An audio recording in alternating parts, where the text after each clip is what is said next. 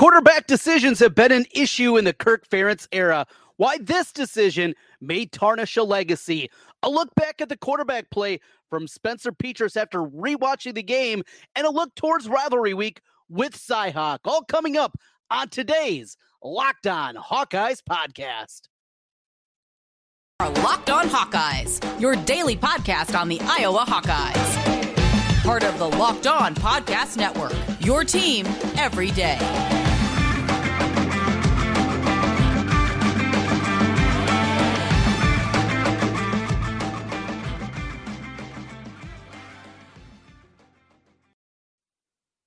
I'm Trent Condon, and this is the Locked On Hawkeyes podcast. Thanks for making Locked On Hawkeyes your first listen each and every day here on Labor Day as we get things started and uh, plenty to get into. Of course, if you missed the instant reaction podcast, you can go back, uh, tape that one shortly after Iowa finishes off the victory against South Dakota State 7 3. Uh, plenty of content that came out of that one, and certainly plenty of frustration along with it. But getting ready to turn the page. But before that, we're going to take one more big final look back at things as I had a chance to rewatch the tape. We're going to get into that today. We'll talk about Iowa State and at least start to dip our toe into those waters just a little bit about we anticipate what we're going to see with the Cyclones. That's something still on my docket. And with the three day weekend, I still got another day before I get to my full time gig on the radio on KXNO. You can hear myself and Ken Miller 10 to noon on 106.3 uh, KXNO in central Iowa and across the state of Iowa talking sports. Obviously, a huge matchup for us uh, with our proximity. I understand, you know, the people in eastern Iowa. I went to school to Iowa. I, I know the rivalry different than than it is now. And I also understand it's different here in Des Moines than it is across the state. But it's a huge week, certainly for us, and we're going to break that thing down. And we'll talk more about Iowa State and here a little bit. But want to kick things off with the talk about what we're seeing right now with Kirk Ferentz. And it is such an odd circumstance with Kirk. So when I taped the Instant Reaction podcast, I hadn't heard the uh, post game press conference at that point and had read through the transcript and have had an opportunity now here over what I, I guess we're we're talking about the 36 hours later, or something, whatever it is at this point. Two things really jumped out to me. The quarterback question he knew was going to be asked, it needed to be asked, and the beat guys they did the right thing. They asked the questions and they continued to press press the questions too. Look, I understand that there's some people out there that want media members and want the beat writers that ask the tough questions. The tough questions are asked. They really are. They're maybe not asked with the vitriol, the tenor that you want, but they are asked. They're also asked in a respectful way. This is a working relationship, right? You're not going to go up to a coworker, you're not going to go up to a colleague and just dress them down time after time after time if something is frustrating. Look, if you're struggling with your TPS reports and, and you're going over there and you're talking to this guy time in and time out, maybe after a while you'll dress him down, but it's a respectful relationship. And, and that's what we're getting at. The questions are asked, and the questions were asked once again. So, two things jumped out to me. And, and the biggest is there were three different questions about the quarterback spot, about what happened. Uh, there was a question about performance what kept your faith in him. Um, there have been mistakes, uh, performance. At least he didn't put you in any bad situations. How much confidence do you have in Spencer? So three questions were asked, but in two of those responses, Kirk Ferentz said Spencer has practiced well. The first one that was asked, this this is how Kirk responds. First of all, when he's asked about the play of Spencer Petras. I just think it's more multiple than one player. Spencer has practiced well. I thought he was doing a good job out there, but we didn't support him enough. I, I, I don't know what Kirk saw. He's not going to throw his players under the bus. This is not Steve Alford. Steve Alford was the king of throwing guys under the bus. Scott Frost, he has that title now in college football to our neighbors to the west. That's not Kirk Ferentz. I get it. He's not going to do that. He's not going to say the Spencer stunk, even though he did. He's not going to do that. That's not Kirk Ferentz. It's been 24 years. We know that's his style. We know that's not going to be the case. But the practice well, that stepped out to me. The third question that was asked How much confidence do you have in Spencer moving forward? I still have a lot of confidence in him. This is Kirk Ferentz. I think the noise on the outside is probably a lot louder than it is inside. I have total confidence. He practices well. Second time he me- mentions practice. He's a great young guy. Will be better next week. Unquote. this is something we've talked about. Ladies and gentlemen out there, we have talked about this. I am sure he looks great in practice. We now have 20 plus games of game film to show that he's not good in games, though. That's not going to change. It's not going to change at this point.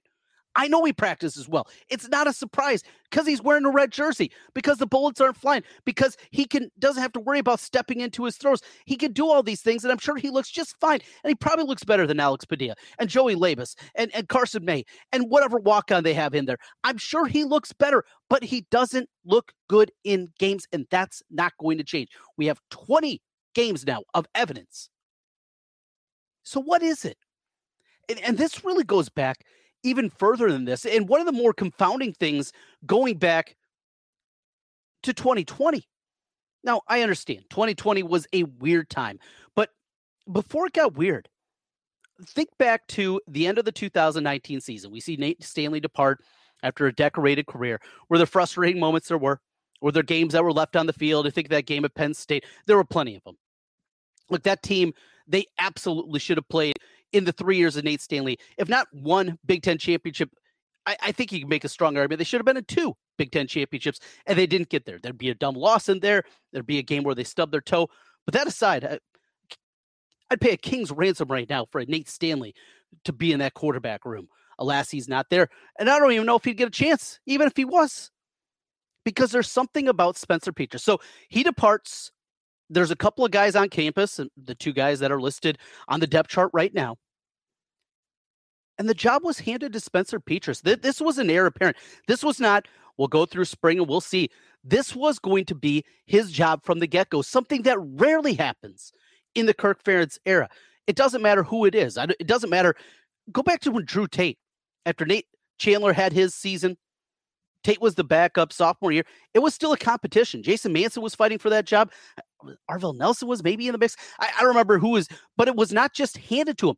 This job was handed to Spencer Petras. It wasn't handed to Nate Stanley. It, it wasn't handed to Jake Rudock. It wasn't handed to Jake Christensen, even and Ricky Stanzi, and on and on and on. It wasn't handed to these guys like it was here. So that's confounding in its own right.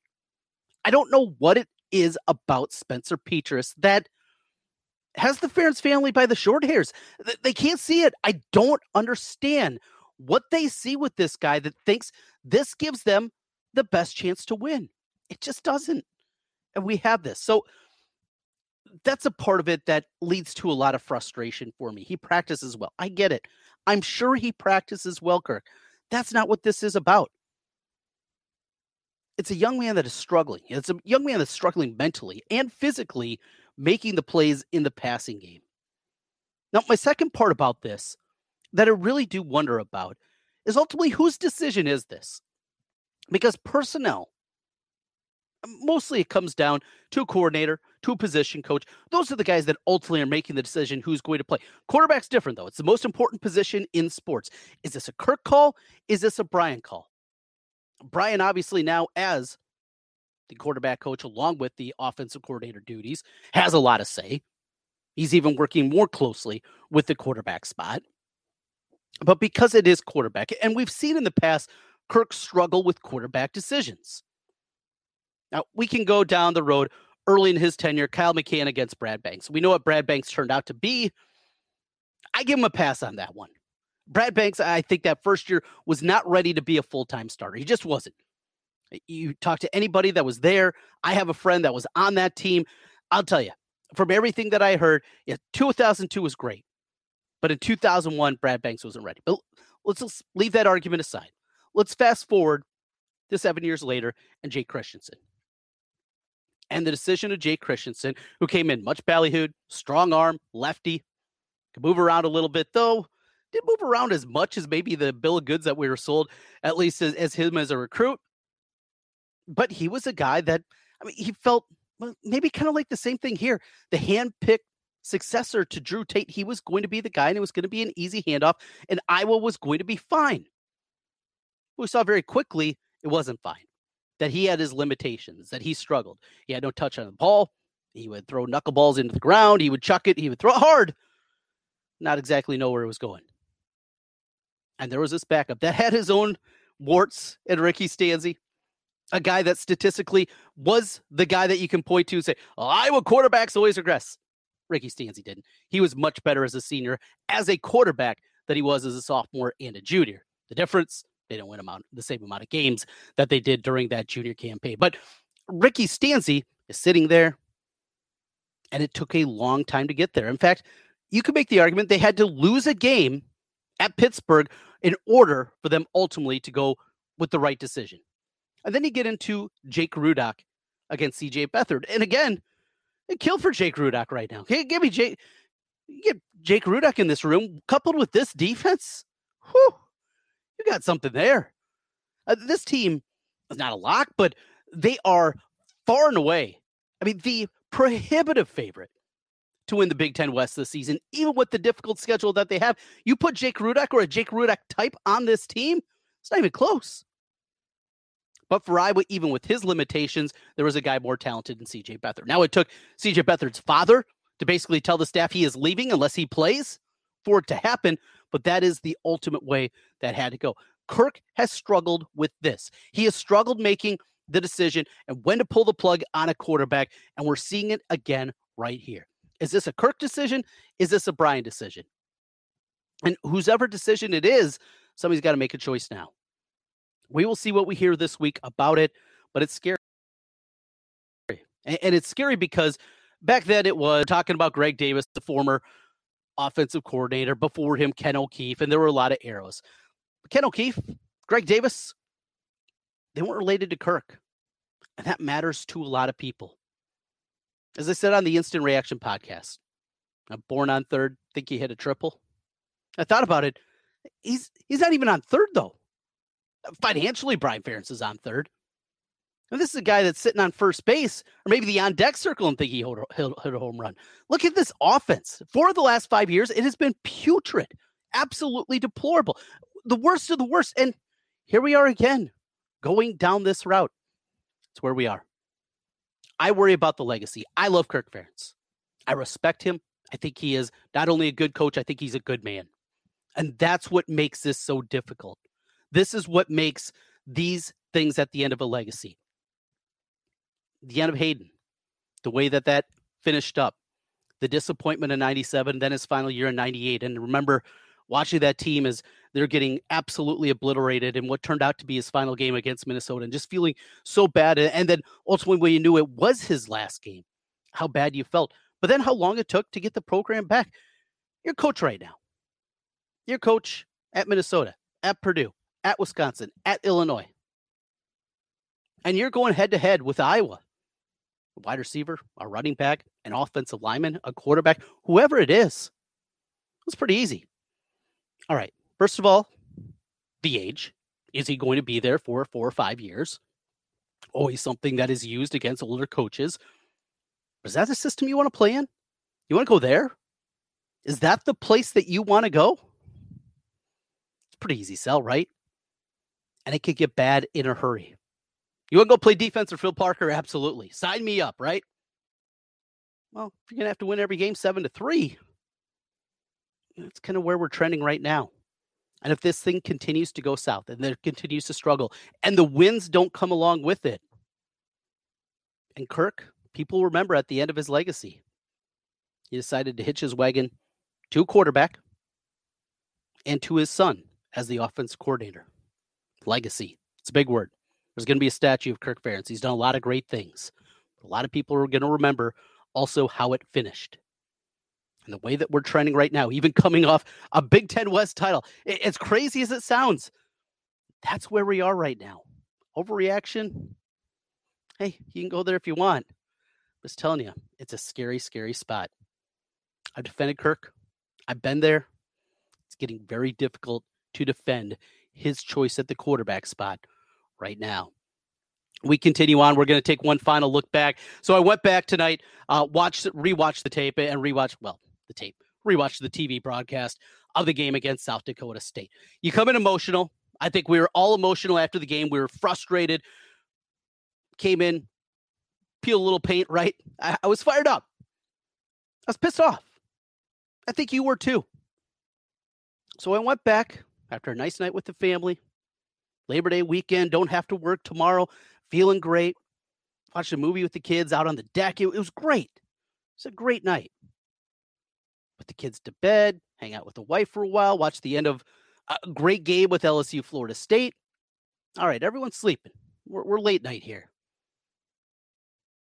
Go down to the man cave as we're sitting right now. What do we do? Flip it on. I went back and watched every offensive snap from Iowa again. When we come back, I will tell you, unfortunately, it was worse than I thought. That's when we continue on the Locked On Hawkeyes podcast.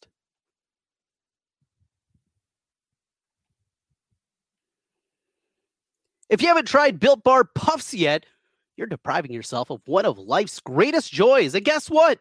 There's a new flavor delicious, indulgent cookie dough covered in chocolate. That's right. Built Bar has done it again. Let me introduce you to the new favorite. It's cookie dough chunk puffs. They have a light and chewy texture, real cookie dough chunks, and of course, covered in 100% real chocolate. All the joys of eating cookie dough without the hassle of making it. Plus, it's healthy for you. Cookie dough chunk puffs only have 160 calories and 15 grams of protein in them. Go to built.com. Snag a box for you and the family. It'll be the perfect treat. Or you can find a really good hiding spot. Order them all for yourself. Like all built bars, the new cookie dough chunk puff is covered in 100% real chocolate. That means they're healthy and tasty. Chocolate covered cookie dough with a light, fluffy texture. It is so good. You're going to love them. I do. We have them in my house and they are excellent. Whether you need a snack for your workout, a late night treat, or just a quick bite, you are covered with Built Bar Cookie Dough Chunk Puff. Built is a perfect protein bar and they taste better than a candy bar. Ditch the calories, fat, and sugar. Grab yourself a Bit Bar, Built Bar. And how about this?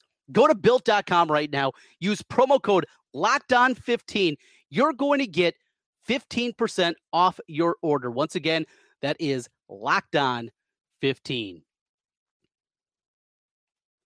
Trent Condon with you as we continue the Locked On Hawkeyes podcast. Thanks for making Locked On Hawkeyes your first listen each and every day. Along with that, hey, if you're watching on YouTube, even if you're not, go to YouTube, search Locked On Hawkeyes. We're trying to get to a thousand subscribers on that YouTube page by the time we get to the Michigan game. That's the goal here. We're now inside a month before the matchup against the Wolverines. We need to get there. Let's do it. Setting a goal. All you got to do is click it. Even if you are just an audio listener, that's what I am. Like, I'm a podcast guy. I love podcasts, love listening to them as I'm driving around. So many different things. You can find exactly what you look for. But if you do that, that's fine. Just go to YouTube, Locked On Hawkeyes. Just give me a subscribe if you're not watching it. It's all good. It's all good. We're happy with that. And if you are watching, uh, make sure you watch a lot. We do appreciate that. All right, let's uh, roll through here. And I mentioned I went back and I watched every offensive snap from the game again. Yes, in a game where I will put up three points offensively, I'm that guy. I'm that guy. So let's run through it here. It, I really did think going back and watching it, I was going to walk away and say, all right, I overreacted at times. There are things that weren't as bad as I thought.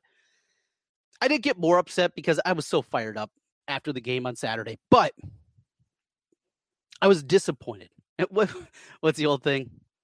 I'm not mad at you. I'm just disappointed. That's where I am with the Iowa offense after rewatching it uh, here earlier this evening. So let's take a look here. And we're going to go through the 25 passes and a couple other plays uh, in the game from the Iowa offense. All right, here we go. Uh, starting things off. First drive of the game. Iowa, they want the football first. Hey, you got a chance to put that high powered offense out on the field.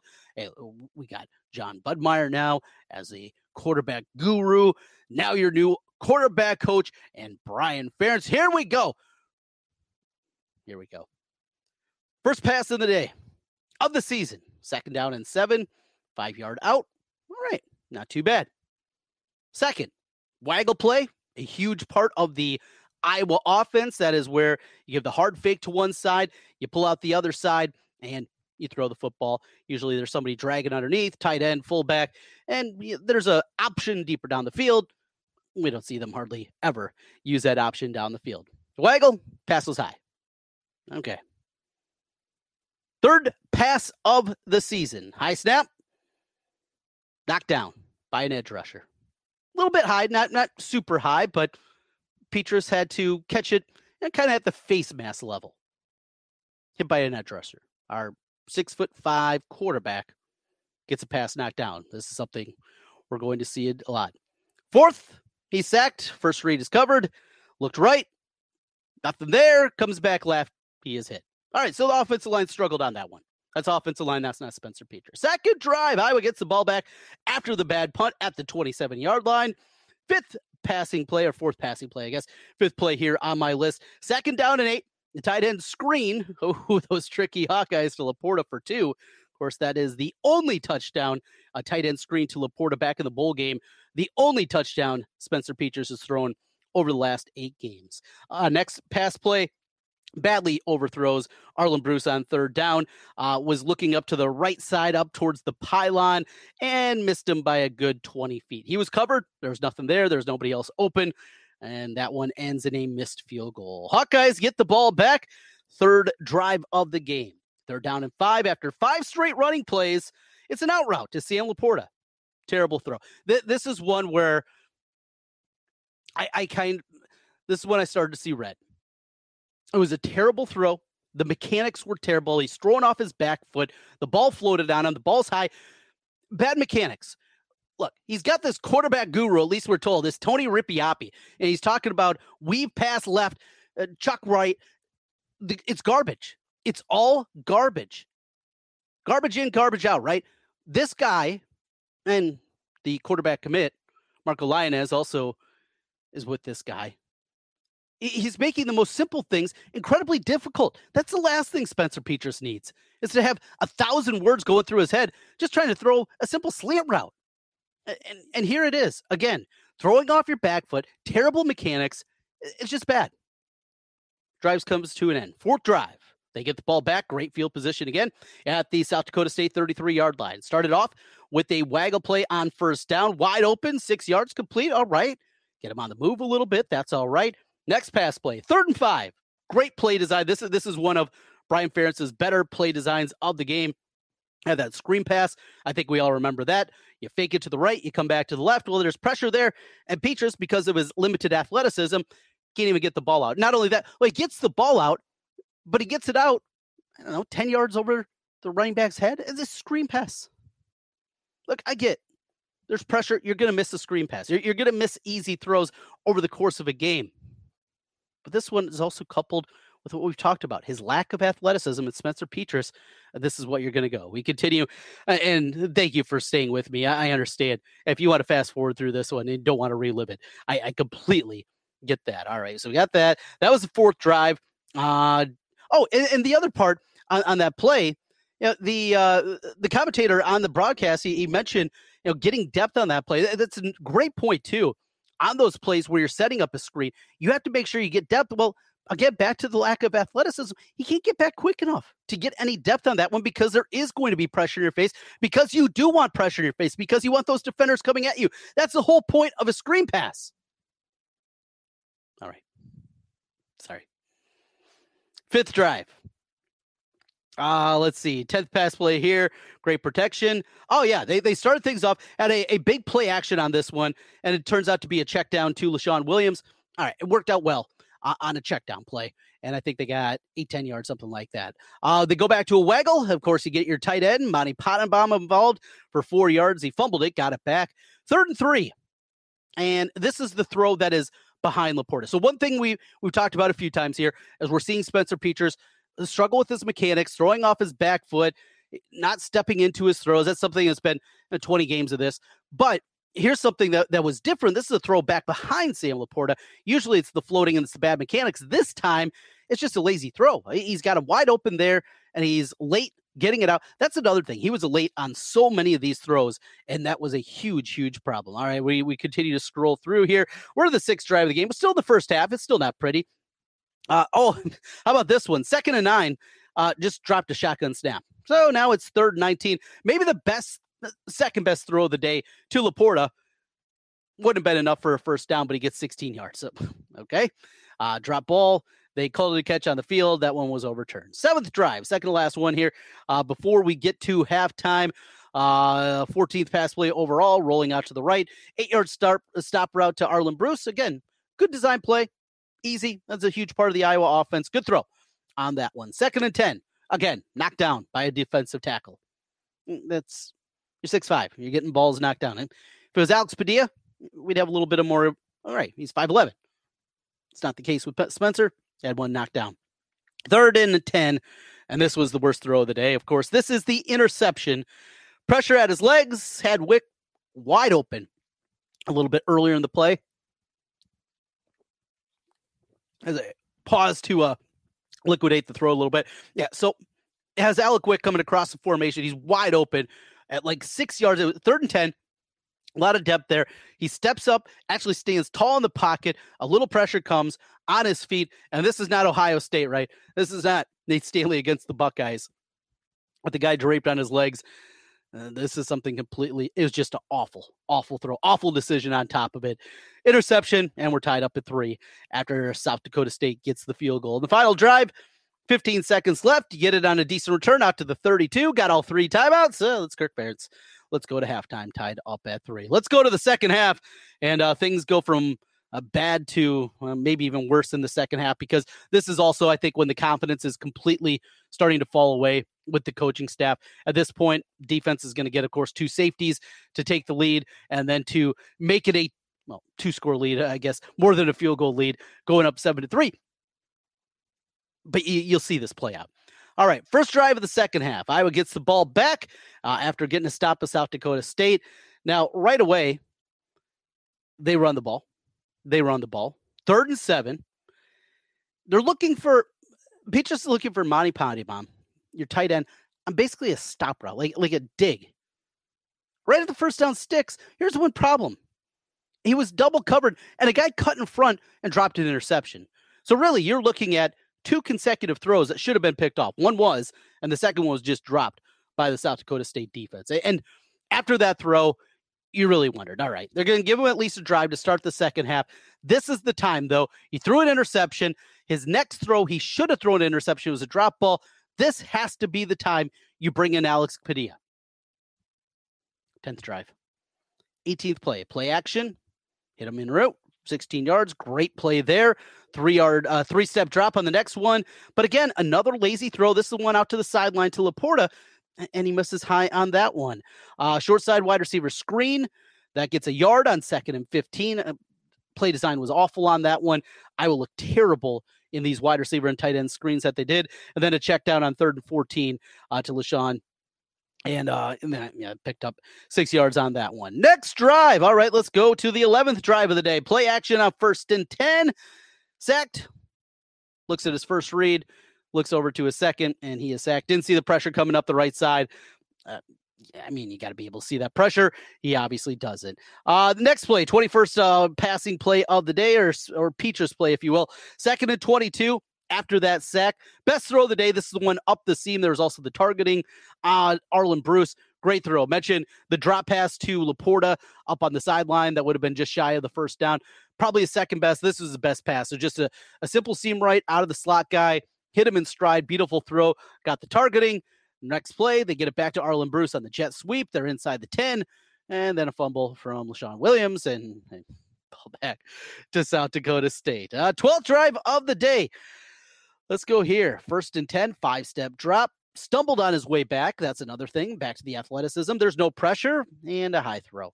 Next play, second and 10, complete to Lachey. Uh, th- that was the throw to, he was double covered and threw a rocket because he's got a strong arm and, and beat the double, t- one step though, that ball's picked off also, and just a terrible read. I mean, you just don't throw that to pick up four yards. He threw that to pick up four yards. Third and four under pressure and leaves it short to Arland Bruce.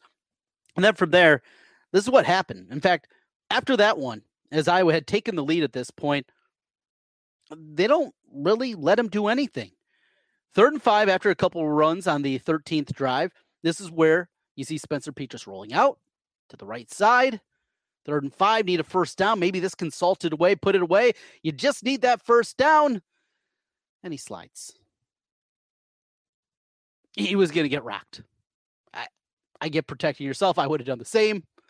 I'm also 42 years old, and I'm no Tom Brady. that's where we are. Is that something that inspires teammates, that inspires coaches, that leads you keeping your job? We've seen the other side. This is not Neanderthal tough guy over here, Trent Condon. That's not what I am. But that play said something. It said something. Next drive, third nine. This is the uh, wide open pass to Alec Wick that he uh, threw up the middle of the field too far. And then on the 15th drive, third and long, they had the draw play that actually worked for a first down. Beautiful play on that one. Third and six, also that drive. Again, a chance to salt this game away. Third and six. Do you throw it? No. Fullback dive. That's where we are, folks. It was bad. It was really, really bad. I went back trying to bring a positive attitude, looking for some glimmers of hope. I came away more disappointed. We'll wrap things up. A quick peek forward to the week ahead. This is the Locked On Hawkeyes podcast.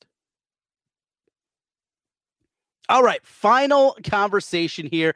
Our first look at Iowa State, a 42 10 win uh, for them over Southeast Missouri State. SEMO, terrible team, very young team this year. They move the ball up and down the field. Couple of things. Iowa State only had, I think, 10 yards rushing in the first half of the game. That's a little bit of a wow. Are they going to be able to do it? Dekkers, he's got a strong arm. He can move around. Got a great wide receiver in Xavier Hutchinson. They're going to score some points here. Again, I, I don't see this being what was the nine six special, what a decade back. I don't see it being something like that. I think it's going to be low scoring, but Iowa maybe has to score at least 17 to win this game. Can they? I don't think they can with Spencer Petras.